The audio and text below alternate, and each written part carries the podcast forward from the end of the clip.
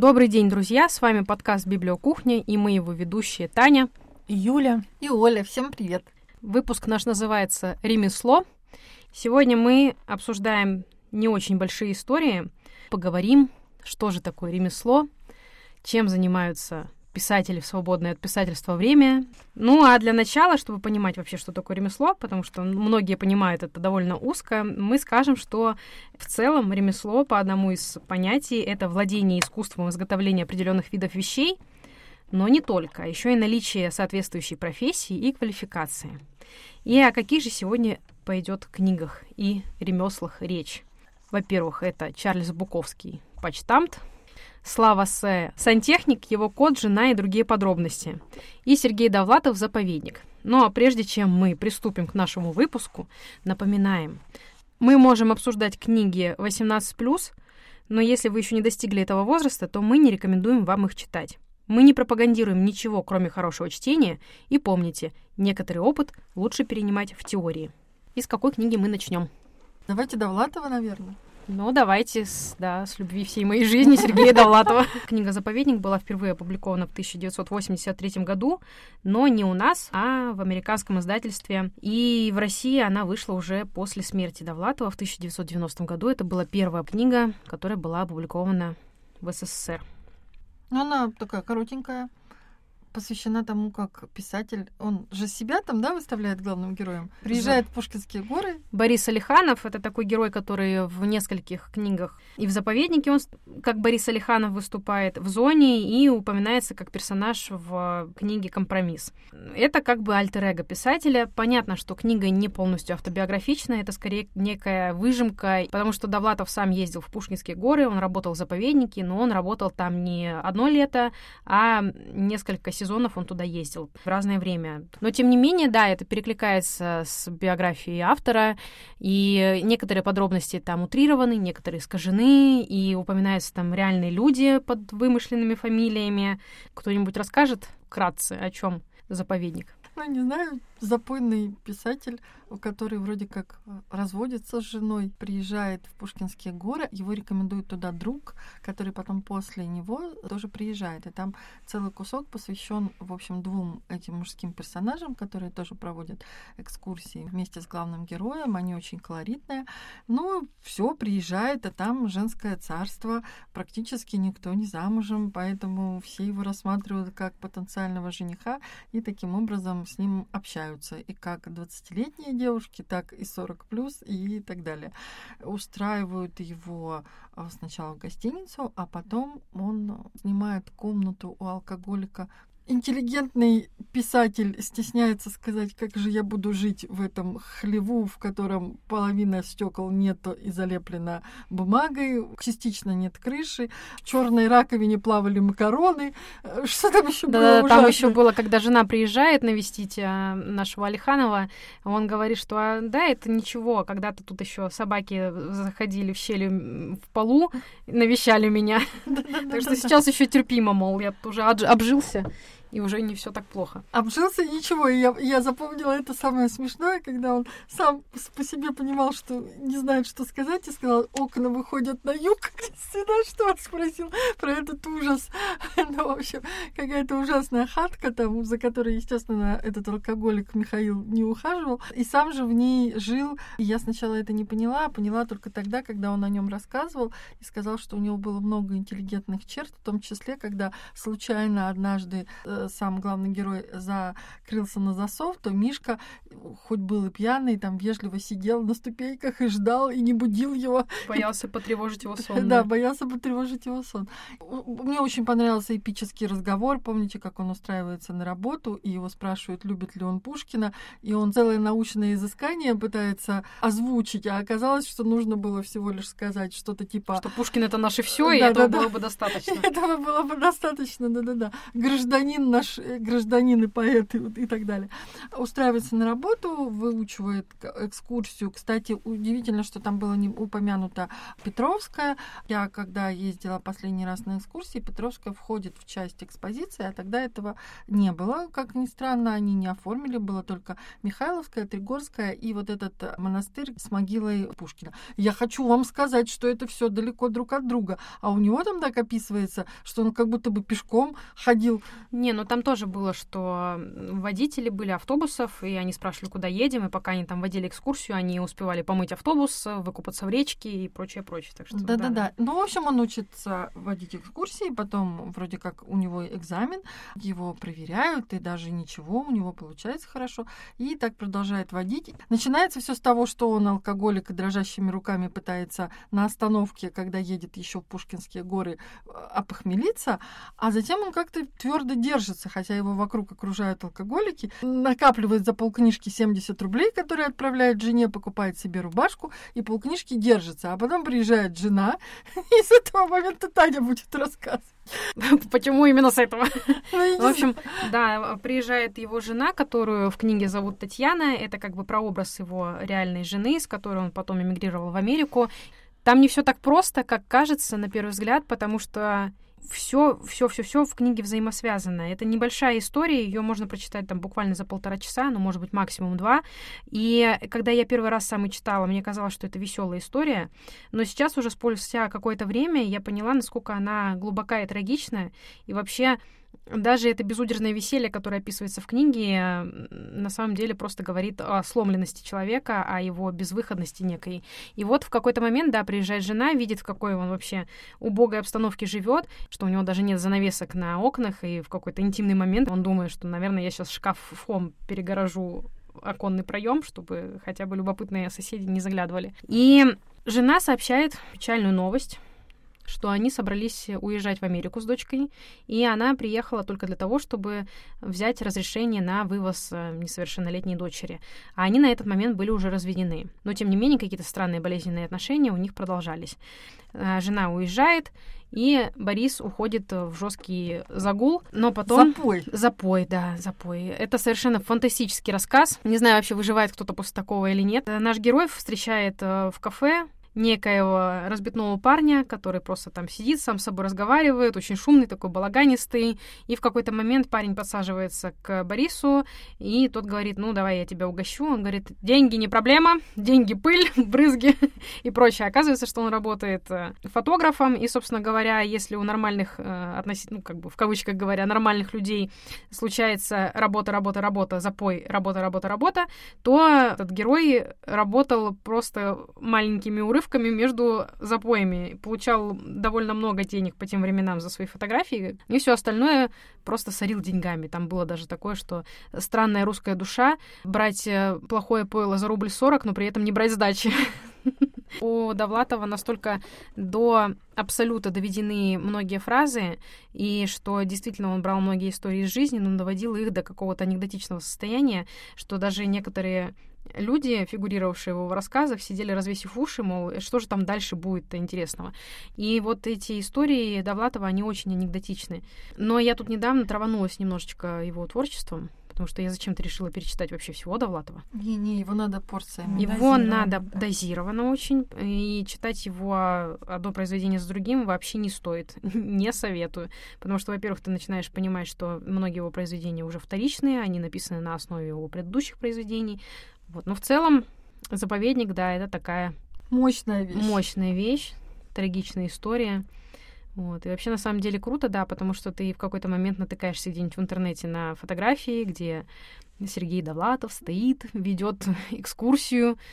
Юль, расскажешь что-нибудь, как тебе mm-hmm. эта книжка? Мне Довлатов вообще нравится. Мое первое знакомство с Довлатовым фильм новый. И мне очень понравился этот фильм вот передает атмосферу произведений Довлатова и вообще того времени. И я многие кадры вот прекрасно помню оттуда. Они очень хорошо сделаны, эти кадры. Там и дочка есть, и жена есть. И вот это вот, когда он приходит на какую-то в самом начале фильма, на какую-то литературную тусовку, и там все такие ведут высокоинтеллектуальные разговоры, пьют, курят и так далее. И вот, э, тем не менее, это вот настолько гармонично смотрится, если вот понимать, что в это время происходило вообще за стенами вот этой вот богемной тусовки. По-моему, Довлатов там стоит как раз с Бродским на углу улицы где-то в центре. И они разговаривают о высоком, и мимо них маршируют солдаты, и их разговор идет на фоне вот этого вот тум-тум-тум-тум, левой-правой. Очень как-то даже немножко жутковато становится. И вот все произведения Довлатова, они веселые, они смешные, они ироничные, саркастичные, но ты понимаешь, что за этим стоит вот поломанность талантливого человека, который ищет свое место и как бы свободу творчества, так скажем. Может, кто-то скажет, что свобода творчества никому на пользу не идет, но мы же все знаем, что это не совсем так.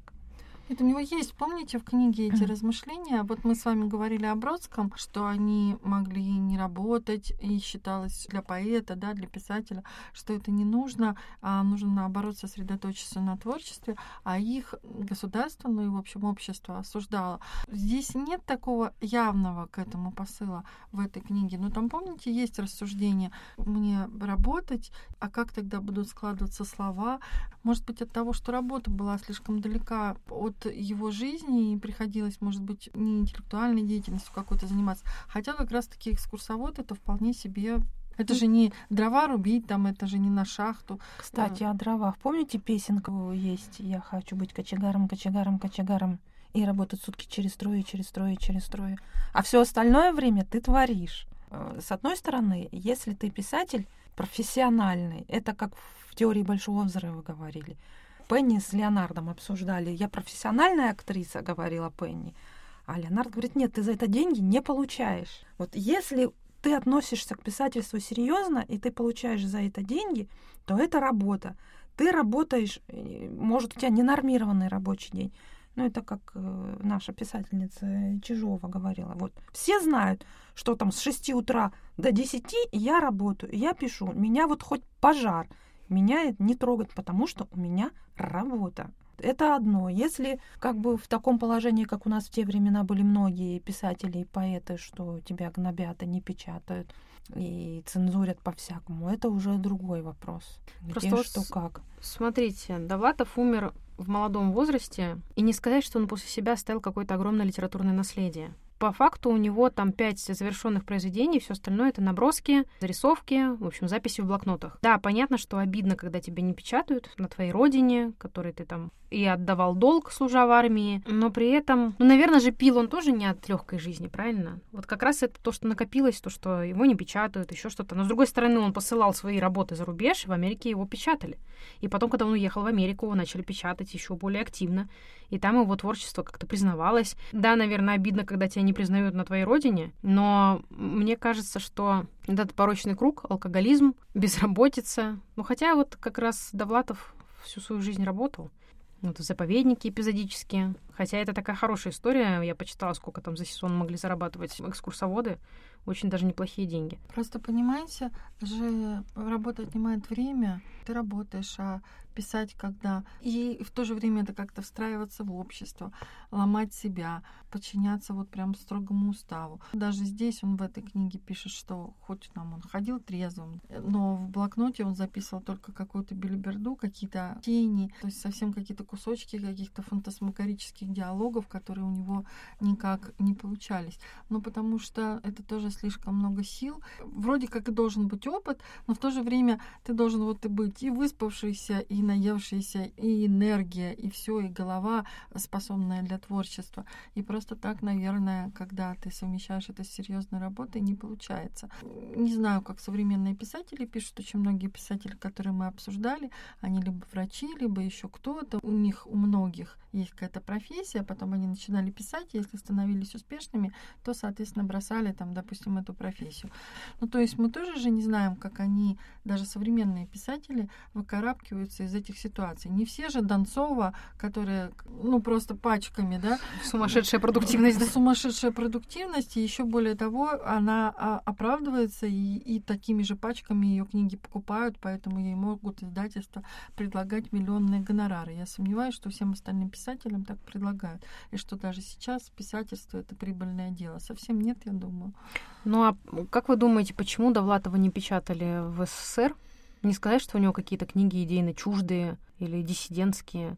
Ну, наверное, вот э, зона как раз-таки и была идейно чуждая, да, что ее много раз браковали, изымали экземпляры зоны и э, уничтожали, и потом он по кускам это все собирал, потому что где-то были перефотографированные фрагменты, какие-то фрагменты до него не дошли. И когда говорили, что у нас тут Солженицын уже, знаете ли, понарассказывал нам, давайте-ка вы не будете лезть на эту территорию, и зачем нам вообще советскому народу знать про какие-то там зоны и тюрьмы, у нас вообще все благополучно. И заповедник, так же, как и чемодан тот же, скажем, порочит советский строй, советский образ жизни. Но ну, мне кажется, кроме Пушкина он ничего не порочит. Ну, да мне кажется, он и Пушкина не порочит по большому счету, когда он спрашивает, а что здесь настоящего? Ну, это же музей, должен же ну, быть хоть окей, один не предмет. Пушкина, нет, да, не, неправильно сказала. Наверное, вот э, та история, которая разворачивалась вокруг э, государственной ну, собственности, наверное, потому что когда он задает вопрос, а что здесь подлинного, да, ему говорят, ну как что, вот деревья, вот там псковские дали, вот там а, озера и холмы, это все подлинное. Он говорит, ну а предметы-то какие-нибудь вообще Они есть пушкинской только эпохе? портрет Дельвига, но я, э, что он подлинный, я и то он был подарен не Пушкину, а кому-то там еще, и они просто собирали вещи этой поры. У нас половина музеев таких примерно этой поры, и все равно люди ходят, и, и это популярно, потому что пытаются хоть какие-то кусочки сохранить. Здесь хотя бы место, но я его принципиальность понимаю. Когда я приехала туда, и одно дело какой-то красивый огромный дворец, здание, и оно исторически сохранилось, и интерьеры сохранились, и просто, например, нет наполненности предметами, да, и ты думаешь, ну ладно, но зато ты столько видишь красивого, а там-то ничего красивого нет, несколько комнаток в деревянном доме, и все, и если это не подлинное, а это не подлинное, да, то ты думаешь, и чего ты сюда приехал за атмосферой, но это действительно потрясающее место, когда ты выходишь и знаешь, что вот по этой аллее здесь растут эти сосны, там, дубы очень древние, которые действительно там могли застать какой-то из них Пушкина или там в Тригорском тоже такое есть, аллея, где вот, скорее всего, он придумал, что именно по ней ходила Татьяна и так далее. Это, конечно, все вдохновляет, и ты ты сейчас, понимая, сколько погибло вообще ценностей, сколько было разрушено за годы войны, ты ценишь да хотя бы даже это. Но тогда я думаю, что люди по-другому к этому относились, и вот этот честный вопрос, он имел право его задать, правда же? Ну, это естественно, да. С другой стороны, помните усредненный портрет людей, которые приезжали на экскурсии? Им же было в целом плевать. Были, конечно, въедливые. Одна женщина из, из экскурсионной группы спрашивает условно, там, когда родился Дельвик, не-не-не, Беркендорф. И он говорит, году в 70-м. И, мол, эта инверсия ей не сильно понравилась, звучала не очень уверенно в моем голосе. И она ответила абсолютно точную дату, и все, и я у нее проходил просто по маркировке духовно нищий, да. только потому что не знал. И при этом у него была такая цель, например, в каждом предложении у него не должны были быть э, слова, начинающиеся на одну и ту же букву. И такие же челленджи, можно сказать, уже современным языком, да, он ставил себе и в экскурсиях. Например, в одну из экскурсий экскурсии, это реальная история по воспоминаниям его друзей, он вел экскурсию, ни разу за время экскурсии не упомянув имя Александра Сергеевича Пушкина. Поэтому в какой-то момент одна из э, участников экскурсии просила, а мы вообще в каком музее-то находимся? Что здесь происходит? Что за музей? А помнишь, он читал книгу какого-то писателя, и потом был его вердикт, что эта книга плоха, поскольку у него в нескольких предложениях встречается одно и то же слово или одно и то же прилагательное, и он сразу дает вердикт, что ну все, этот писатель плох. Я еще тогда для себя отметила, как это круто, и думаю, он, наверное, упоминает это именно здесь, в заповеднике, потому что видно, насколько вычищена эта книга, насколько продумано каждое предложение, каждое. Это просто чувствуется, насколько, в общем, это вот филигранно, как будто вот человек росписью занимается или резьбой по дереву. Вот эта Каж... книга вот такая. Каждый кусочек прям как в мозаике складывается, да, да, да. и они прям вот в точности подходят друг к другу. И, казалось бы, такая неприглядная история из жизни человека, далекого от э, образа жизни идеального человека, да, и тем не менее это настолько читается с упоением, и восторгом. Да, это грустная история, это неоспоримо очень грустная история. Но местами ты хохочешь просто как умалишенный. А вот эта история моя любимая вообще. Парень, у которого феноменальная память, который запоминал вообще все, что угодно, в промежутках там между какими-то делами выучил два языка, а, и он приехал работать тоже в Тригорское и водил там экскурсии, причем это было так, что вся группа поднимается куда-нибудь на холм, а он из-под холма вещает, там кричит, и даже один раз э, э, все из экскурсионной группы решили его возложить на Плащ. какой-то брезент, да, и тащить на этом брезенте вверх в гору. А он лежал просто и там рассказывал. И даже сейчас мы ехали из Михайловская в Тригорское, и этот холм видно. А этот холм, он просто, знаете, вот такой, он выс... как плато высокий, и потом гладкий такой. И его видно из Михайловского. И видно маленькие-маленькие фигурки, что по нему ходят люди.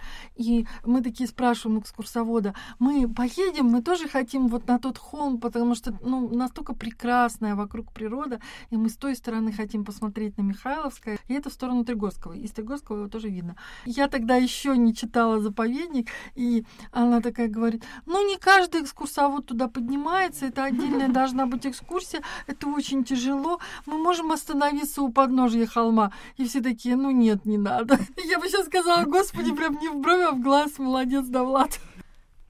Чем очень жизненные рассказы, такие яркие, как бы это сказать, сконцентрированные, и, возможно, вот эта вот концентрация – советского общества и навредила Давлатову. Это как говорят, что в бриллиантовой руке фраза домоуправдомши звучала «Я не удивлюсь, если завтра выяснится, что ваш муж тайно посещает синагогу». Mm-hmm. И велели эту фразу исправить, и они исправили на другую, менее безобидную, но тоже порочащую советских людей. А что там было в итоге? Посещает любовницу. А, о, лучше бы оставили синагогу, хотя бы смешно.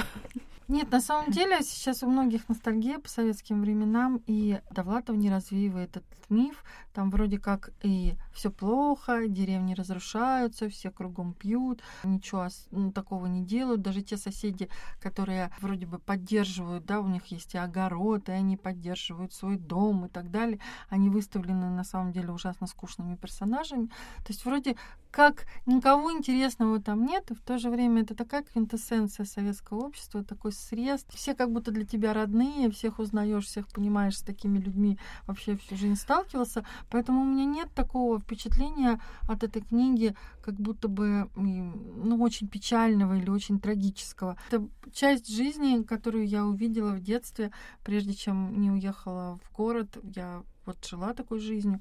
И не знаю я, в ней плохое что-то видела или хорошее. Если бы я там осталась и уже была бы взрослым человеком и мучилась, что вот моя жизнь такая бессмысленная, наверное, да, я бы страдала. Но это я видела ее только кусочек в детстве, и, и сейчас у нас другое общество, другая жизнь. Поэтому, не знаю, мне безумно жалко самого писателя, но сама книга для меня оставила у меня скорее светлое такое впечатление. Поэтому не верьте Тане, когда она говорит, что она мрачная, мрачная. Не мрачная, не ну, настолько. не знаю, с дядей Мишей я сталкивалась в жизни, мы тоже с Андреем снимали комнату у такого дяди Миша, и звали его дядя Миша. И это был ад. Сейчас я это все вспоминаю как рассказ Довлатова. А тоже через пол собаки заходили? Нет, через пол собаки не заходили, у нас были другие вещи, это не для эфира. После запоя, когда дядя Миша выползал из своей комнаты, такие смотрим на него, потому что это он не один выползал. Вернее, он выползал один, но со своим. И поэтому мы смотрели на него такими лицами, а он так выпрямлялся и говорил, что вы, неженки, в армии, что ли, не служили? Ну, вот, э, то есть это вот вообще Довлатов, Довлатов у нас был. Но у него так это все выписано, и он... Читайте, граждане, это очень смешно и в то же время печально и очень жизненно. Мне кажется, каждый человек должен отвечать прежде всего за себя. Его главная боль была какая, да, что вот он сам из себя э, ничего не представляет. Есть какие-то рассказы, но даже они ему не кажутся ценными, что их никто не видит. Помните, у него там есть рассуждение. Для чего писать? А чтобы хоть одного человека поразить этим, да, чтобы один человек хотя бы прочитал и поразился. А если всего лишь один человек, то как на твоей судьбе это скажется? Ты не станешь известным, ты денег не заработаешь. А если ты будешь думать о меркантильном, о заработке, то это получается не творчество, он же постоянно там про это думает. И по большому счету вот эта неуспокоенность души, что он страдает, что никак не найдет своего места, это там самое важное. И такое чувство, что там все люди не на своих местах, просто очень многие смирились и живут бессмысленную жизнь. Неважно, как алкоголики, как сотрудники музея. Там такого человека, который был бы доволен своей жизнью, нет. Вот в этом, мне кажется, трагедия этого произведения. Ну что, перейдем к следующему. Ну, поскольку он зарубежный, мы же его не будем щадить. Да. Ну, и мы нет, скажем наверное. все свои фи. Ну, он из любимой моей компании битников, знакомство с которым началось с Керуака, к которому у меня много претензий. Они были друзьяшками, насколько я помню. Я хотела начать с того, что, ну, как это обычно бывает, может быть, я не с того начала читать Буковски, и когда-то я начала читать роман «Женщины», и мне прям так очень сильно не зашло. Ой, ужасно не зашло. Да. Да, но с почтам там более интересная история, и настолько ужасно, что даже прекрасно в какой-то момент становится. Не знаю, как у вас впечатление, но мне даже местами начало нравиться. Помнится, как-то возмутило, когда кто-то сравнил Довлатова с Буковски, и, наконец-таки, после прочтения почтамта, а это его первая книга, которую он написал, из которой началась его литературная карьера, причем началась она довольно поздно, он уже в зрелом возрасте начал писать. Я, наконец, поняла, почему сравнивают иногда Буковски и Довлатова, потому что они действительно похожи. Такая хлесткая проза, а у Буковски меньше сдерживающих факторов, как мне кажется, и больше прозы жизни какой-то совсем уж э, грубой. Это совершенно неконтролируемый алкоголизм, это блуд, скажем так. Которого он не стесняется. Да, не стесняется. Это более открытые формулировки, то есть в формулировках он тоже совершенно себя не ограничивает никак. А, И вот то, что я хотела сказать еще в связи с Довлатовым, что Буковский это как раз именно тот человек, который мог себе позволить не заниматься ничем, кроме своего писательского ремесла. На почтамте он отслужил 13 лет, но его друг, издатель, который, собственно говоря, и поднял свое издательство на э, публикации Буковски, он ему сказал, ты можешь не работать вообще всю жизнь, я буду тебя содержать и платить тебе по 100 баксов. Только не работай, а пиши. И вот Буковский начал писать. Кстати, хоть кто-нибудь хоть когда-нибудь видел фотографию Буковски молодым? Я обыскала весь интернет, я так и не смогла найти. Нет. Я не знала вот этой истории с его другом-издателем. То есть он ему сказал это давно, получается. А почему он так долго работал? А это получилось писать? как раз-таки практически именно в тот момент, когда Буковский собрался уже увольняться с почтамта. И на самом деле там готовили его увольнение, хотели от него избавиться конце по понятным концов, причинам, да. Но он как-то их опередил и быстрее написал заявление и свалил с почтамта и начал заниматься писательским. А, ну тогда поприщем. понятно, потому что все равно там сквозит безысходность. Хотя он вр- вроде вначале так обрадуется. У него же стажировочка получилась легкая, да, изящная. Всего лишь разнес на небольшом участке немножко писем. Тут же ему встретилась как бы женщина, пусть и его коллега, но такая приятная, которая сразу же ему понравилась физически, и тут же а, она э, его пригласила, так сказать, к себе, и у них все срослось. И он подумал, боже мой, у меня тут будут и женщины, и легкая работа, и я буду освобождаться рано. И вроде бы казалось, что все хорошо, а потом оказалось, что на самом деле тяжелая работа, а, изнуряющая, где даже не поесть, не перерыв себе устроить, и по жаре, и вот это ужасно, да, как он мало спит после перепоя, еще по жаре таскается с э, тяжелыми э, с мешком от этого всего веяло такой безысходностью, что я подумала, господи, у него действительно не было никаких вариантов, иначе, ну вот вообще ни, ни копейки денег не будет. И когда ты мне говоришь, что у него была такая возможность, но все-таки не было. Но вот не было, пока ему не Мгм. предложил этот друг. И получается, это уже он спустя 13 лет, после того первого дня, который описан в первой главе, он пишет уже эту книгу. Это поддается вообще пересказу? Это не поддается пересказу, там можно вот то, что я начала, что вначале у него были радужные впечатления и в нескольких отделениях, ну или там в одном он поработал, где все было хорошо, а потом его перевели туда, где Ну Как- ну, ну почему хорошо? Там же, получается, он все равно приходил как подменный Работник, сотрудник, работник, сотрудник, да, и он мог там прийти в 5 часов утра и сидеть ждать, э, вызовут ли его на замену. Там столько же было страждущих, и они сидели, ждали, чтобы кто-то из основных сотрудников не вышел, и он постоянно скитался по этим э, холмам, и, и все ждали своего старого работника, а приходил он, и он возвращался, его постоянно штрафовали за то, что он опаздывает. На, на 20 минут опоздал, он никогда не обедал, он ходил там как собака в грязь, в дождь, в снег, э, снег, да. во всю И еще же это были, они были дежурные. Я сначала подумала, что ничего страшного, а оказывается, постоянные почтальоны отказывались именно когда была плохая погода, не выходили на работу, или наоборот жара, или какие-то трудные участки. С Или- собаками сразу или прачет вспоминается. После Нового года, помните, писем приходило очень много, и они не выходили тогда на работу. Ну, то есть это все равно была тяжелая работа. Нет, ну я к тому, что вот попался вот этот ужасный начальник, который его третировал, что, может быть, если бы он на другом участке работал, то, может быть, было бы просто тяжело работать, но не было человека, который тебе ставил препоны, который тебя постоянно писал жалобы и все и все такое. Ну, смотрите, это же в самом начале, когда он приходит, и он э, работник на замену. Но потом, помните же, там был какой-то перерыв, когда он вообще не работал, потом он работал экспедитором в магазине, тоже нашел себе наименьший путь сопротивления. Мне очень понравилась фраза «Экспедитор, вот я кто». Когда не умеешь ничего делать, таким и становишься. Экспедитором, приемщиком, кладовщиком. Я съездил по двум объявлениям, зашел в оба места, и оба меня взяли. Первое пахло работой, поэтому я выбрал второе. Потом он женится на какой-то девчонке из очень богатой семьи, но она говорит, я тут решила, давай-ка не будем брать деньги у моей семьи, а давай-ка будем сами себе зарабатывать на жизнь. Она идет на работу, и он идет вот как раз работать этим экспедитором, где он очень неплохо себя чувствует, что он там грузит какие-то картины в машину, а все остальное время сидит в кофейне и попивает кофеек. Потом в какой-то момент он остается один, возвращается на почтамт, но там его уже принимают в штат, и вы же помните, там он проходил какое-то адское обучение, ему надо было запомнить кучу маршрутов, сдать эти маршруты, Да, да, да, точно, экзамен же, экзамен. на Мгм. время рассортировать подносы с письмами, а это просто какой-то ад, потому что он говорит, ну как я могу за одно и то же время рассортировывать э, один поднос и другой? А почему вы меня штрафуете, если я, например, рассортировал поднос, на котором было мало писем за 8 минут вместо положенных по нормативам 23, а следующий, мол, у меня там завален письмами, я его сортирую 26 минут, и вы меня за это штрафуете. Ну, в общем, вот это вот тоже какое-то некое кавкианство, да, какой-то абсурд легкий в деятельности, во всякой, бюрократизм, и в нашей жизни его полно. Вроде и у Довлатова в заповеднике, да, есть какие-то такие совершенно абсурдные вещи. То же самое, примерно в то же самое время в Америке у нашего героя Чинаски, это его альтер Буковский. Дова- Довлатов, наверное, немножко не о том хотел рассказать, и он как раз у него как будто бы даже кусочек свободы, он как будто бы попадает, хотя там тоже бюрократия, если бы он там остался на все время, а так он смотрел на это с точки зрения такого как бы человека, проезжающего мимо, который вот остановился ненадолго, и поэтому, может быть, ту бюрократию, которая там есть, мы в полной мере не застали. Если бы он описывал что-то более постоянное, где он задержался на год-два и так далее, но у него в книгах это есть бюрократия чувствуется в других произведениях, не конкретно в этом, то у Буковских, конечно, да, у них даже начинается же, помните книжка с этого, что они должны подписать. Я посмотрела, господи, клятва Гиппократа у врачей Мгм. гораздо попроще, Просто присяга какая-то. чем какая-то присяга обы- обыкновенного почтальона.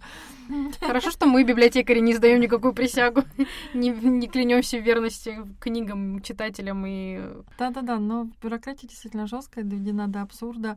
И вроде бы, с одной стороны, кажется, ну что там безобидные, а, нетребовательные, как экскурсоводу, почитатели Пушкина, безобидные люди, которые, в принципе, никак не мешают. Но мне понравилось это место, где стоит какая-то старушка, и, а мне ничего нет, и таких старушек очень много. И хочется заорать, да кто ты такая? Откуда ты? Как тебя зовут? Фамилия твоя?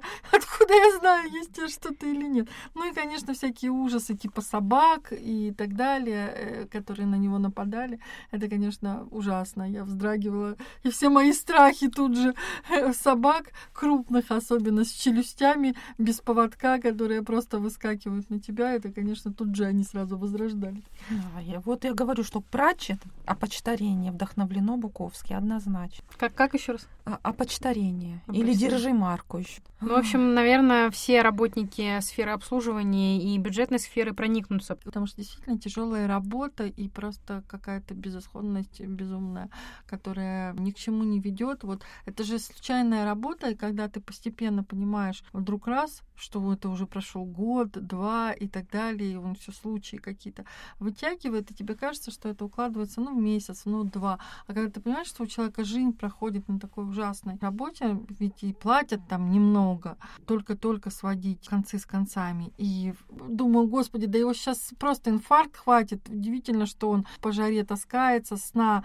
мало. Как он вообще там выжил? Я думаю, крепкий организм. Уже бы нормальный человек помер бы 10 раз, и не было бы никакого знаменитого писателя Чарльза Буковски однозначно. Так слушайте, несмотря на весь свой образ жизни такой, во-первых, он и умер-то в 74 года. Я к чему вела разговор, видели ли вы фотографии его в молодости, потому что фотографии красавчика Довлатова в молодости есть. И как сильно изменилась его внешность к 50 годам то у Буковски ты смотришь, в принципе, как бы, ну, такой пожилой мужчина, но вполне себе привлекательный, да, наверное, со следами не очень здорового образа жизни на лице, не какое-то очень сильно пропитое лицо или что-то там, вот какие-то пороки прям на лице, как бывает, знаете, там говорили, что это молодая женщина, но со следами порока на лице. Вот такого как бы нет. Ну, либо, может быть, я не разбираюсь в порочных людях и их физиономиях. Странно физический труд такой изнуряющий по жаре, по холоду, нездоровый образ жизни. Но, с другой стороны, это же, опять же, вопрос выбора. У него была возможность устроиться на более простую работу? Была. У него была возможность там не 12 лет тянуть эту лямку, а как-то сократить этот срок. Но он же выбрал 12 лет проработать на почтамте. И я не помню там такой истории, что типа ты там год или два разносишь почту, а остальное время ты там растешь по карьерной лестнице и дорабатываешься до директора почты. Нет, то есть он как начал ходить с этой суммой, сумкой, условно, почтальона на плече, так он и закончил Нет, свою ну, карьеру. эту претензию ему глупо говорить. Он же не хотел карьерного роста. Он хотел, наоборот, работу, которая как бы будет такая без обязательств. Так нет, это не претензия. Будет мешать, а в результате она все равно отнимала у него очень много сил, времени ну... и так далее. И вот, мне кажется, многие люди на эти грабли наступают, все время хотят где-то устроиться на маленькую должность, лишь бы меня никак не трогали и так далее, потому что есть какие-то еще интересы в жизни. Но хочется... таких должностей не бывает. Да, но таких такого не бывает.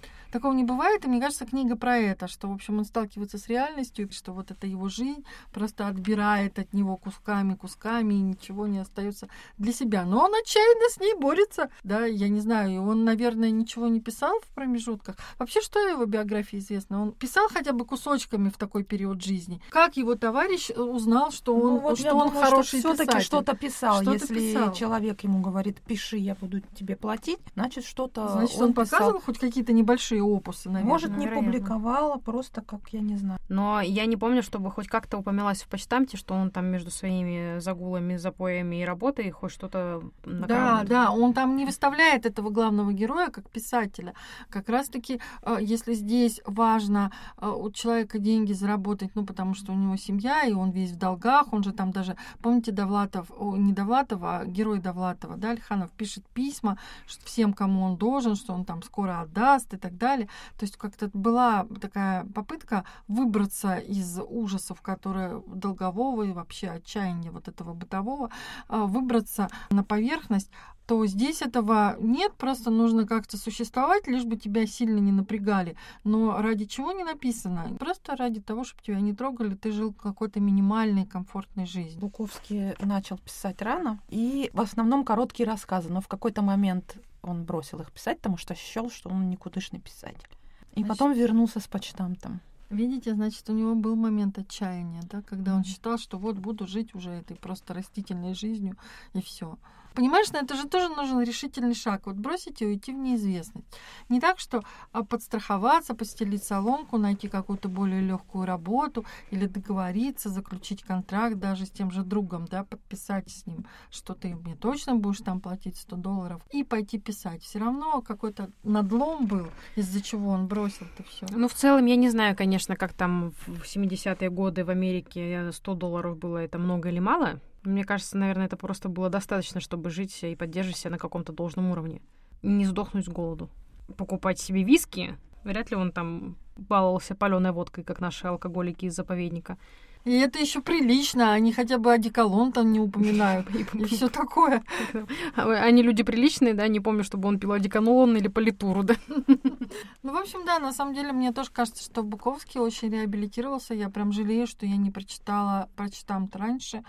Когда он очень сильно концентрируется на физиологических подробностях, и много мата еще было. Я помню, что вот это меня не то чтобы оттолкнуло, я никак не могла продраться сквозь это все действо и понять, что же дальше там за этим, что меня ждет. И из-за этого я не стала читать Буковский. Ну, в общем, не дала ему второго шанса. И все не понимала, из-за чего, из-за чего вообще он стал знаменитым. Ну вот прочтите почтамты, вы поймете, он действительно очень неплох. Кому нет 18 лет, э, мы настоятельно не рекомендуем читать э, Буковски. Было вот довольно много мест, где я смеялась в голос. Это, конечно, не настолько искрометно, как у Довлатова. И даже не могу сказать, что как-то плохо относишься к персонажу, даже немножко местами ему сочувствуешь. В принципе, неплохая книжка. Вот правда неплохая. Ну и что у нас осталось? Последняя, да? И последняя у нас Слава С сантехник, э, его кот, жена и прочие подробности. К сожалению, Уж. умер в 21 году. Увы, больше ничего мы у него не прочитаем. Ну, если вот две истории роднятся, 70-е годы, писатели, алкоголики, в общем, очень похожие книги, как ни странно, их можно сравнить. Я читала Довлатова, потом мне после этого Буковский, мне все это очень зашло. Одна линия, одна линия. И э, можно сказать, что эта книга соединяется только юмором с ними. Мы взяли ее в эту подборку не потому, что тут какой-то схожий жизненный опыт или схожее писательское мастерство.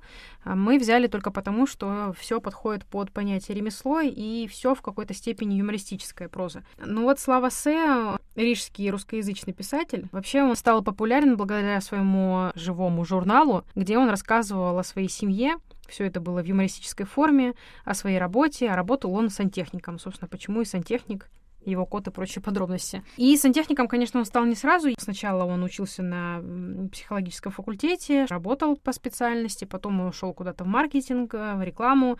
И когда у него родились э, дети, он решил больше посвящать им времени и ушел на такую профессию, как сантехник, для того, чтобы раньше появляться дома, меньше у него был рабочий день. В то же примерно время начал писать в своем живом журнале. Не планировал писать книги. Он вел свой живой журнал. У него очень хорошо получалось, очень с большим юмором. Но это тоже, опять же, какие-то обрывки, заметки небольшие. И когда от него издательства начали требовать каких-то полноценных историй, связанных там, не знаю, завязкой, кульминацией, развязкой, то немногие оценили. Потому что когда ты уже пишешь по принуждению, это совсем другая история. И у него есть несколько книг, которые, ну, читаются, ну так, ну, уже как бы не настолько весело. Мне лично нравится Слава Се. Мне очень сильно заходит его юмор, и я уже читала, наверное, раза три сантехника, и каждый раз я смеюсь, как будто бы я первый раз читаю. Не знаю, как у вас, девочки, может быть, у нас с вами не схоже чувство юмора. В целом... Не, на самом деле он очень весело, интересно пишет, и я прочитала после сантехника вторую, третью, ну, я вычитала там в Литресе, что считается продолжением, что дальше, вторую, третью книжки. Это такая нетребовательная литература, по большому счету, сказать, что вот он исписался, у меня не было этого чувства, и я с самого начала с самых первых строк ты понимаешь, что ты, в принципе, не ждешь сюжета, да, это рассказ о семье в неких таких современных обстоятельствах, обычных, когда папа, мама работают, у них есть дети, у них есть животные, с ними происходят всякие разные смешные истории. Я даже себя поймала на мысли, что никаких смешных историй нет. Это обычная жизнь, но она просто воспринимается с юмором. Все зависит от точки зрения. И слава богу, вот есть такой человек, как Слава С, у которого точка зрения вот такая. Она очень э, веселая с неким таким подтекстом тоже смешным. Мне очень понравилось. Ну, если говорить о принуждении к писательству, у нас же много блогеров, которые начинают издавать, грубо говоря, перерабатывать свои блоги в книгу. Вот, например, эта книга «Дикий барин» Шемякин. Шемякин это просто отпадная вещь. Но когда ты видишь это в книге, ну, в общем, книга требует другого подхода угу. все-таки. Даже если это окажется сборник рассказов. Хотя мне очень понравился и Дикий барин, и сантехник, и домовой с котом, угу. дневник домового. Но это совсем другой жанр. Вот блог и книга все-таки это разные жанры, и приходится под это перерабатывать. Не, ну на, на самом деле, Юль, ты знаешь, я согласна с тобой. Я хочу сказать, мне зашло только на волне, что я не считала это литературой по большому счету. Не знаю, как объяснить, а просто такими смешными историями. И я даже не сравниваю ни с Довлатовым, ни с Буковским, вот вообще ни разу. Ну, потому что это не писатель в моем понимании. Но почитать просто как смешные истории, если бы мы читали что-то длинное у Довлатова или у Буковски, ну прям большие произведения, еще больше был разрыв. Здесь мы немножко его сократили тем, что те произведения очень маленькие, да, и, соответственно, ну, хоть как-то можно это сравнить. И юмор действительно современный, и ты его понимаешь. Но по большому счету, вот интересно, если нам юмор Довлатова и Буковский мы поняли, хотя прошло 30 лет, 50 лет, ну, много лет, в общем. То здесь не факт, что через какое-то время люди могут, когда жизнь изменится, да, и совершенно она будет иной, поймут ли они этот юмор или нет.